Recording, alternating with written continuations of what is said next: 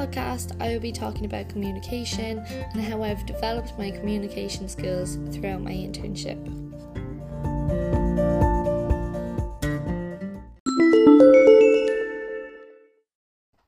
Communication was one of the more surprisingly challenging competencies for me during my internship. As an education study student and someone who's trained to be a dance teacher and has worked in hospitality, I've spent the past few years working on and developing my communication skills. However, when I think of communication, I think of verbal and face to face communication. This past year has changed that. With the global pandemic and lockdowns, I've really thought differently about communication skills and how I can communicate effectively remotely with others. First two weeks of internship, I was working from home, so communication with my provider was key. I achieved this by regular emails and phone calls to ensure I was working efficiently. As I had no other way of contacting my internship provider, I was very conscious of my writing skills and the number of emails I was sending, as I wanted to ensure that I was communicating consciously and effectively. Later, my focus on communication skills changed as I was working in the school completion program office. Although I was extremely conscious of my communication skills and how I came across meeting new professionals, I feel as though I was able to communicate effectively from my previous experiences. However, much of the work and the sessions with the young people were still on Zoom. As it is difficult to engage on a video call, I felt that communication was of the utmost importance. I really felt this when I hosted a Zoom bingo game with some younger children. I was really conscious that my communication skills were my main tool, and I really challenged myself to engage them.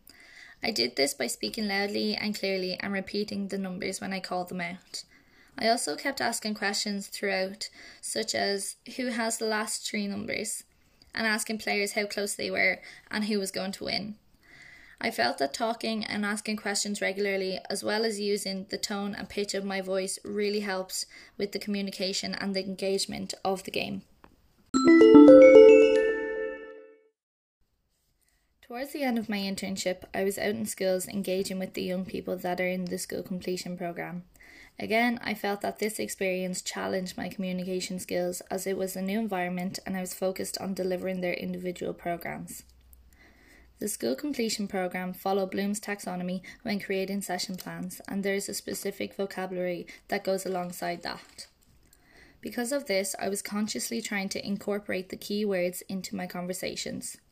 For example, many of the young children in the school completion program require additional support to develop social and emotional skills. As part of their session plans, the key worker may set a learning outcome that the young person may be able to identify and relate emotions. To achieve this and to ensure that the young people were working on this skill, I consciously kept asking questions such as How do you feel? How does this make you feel? How can we change that or make it better? As well as verbally identifying my own feelings while the activities or play were happening, such as I'm so happy. I think that the use of Bloom's taxonomy and the vocabulary associated with it really made me conscious of the words that I was using and how I communicated throughout the sessions.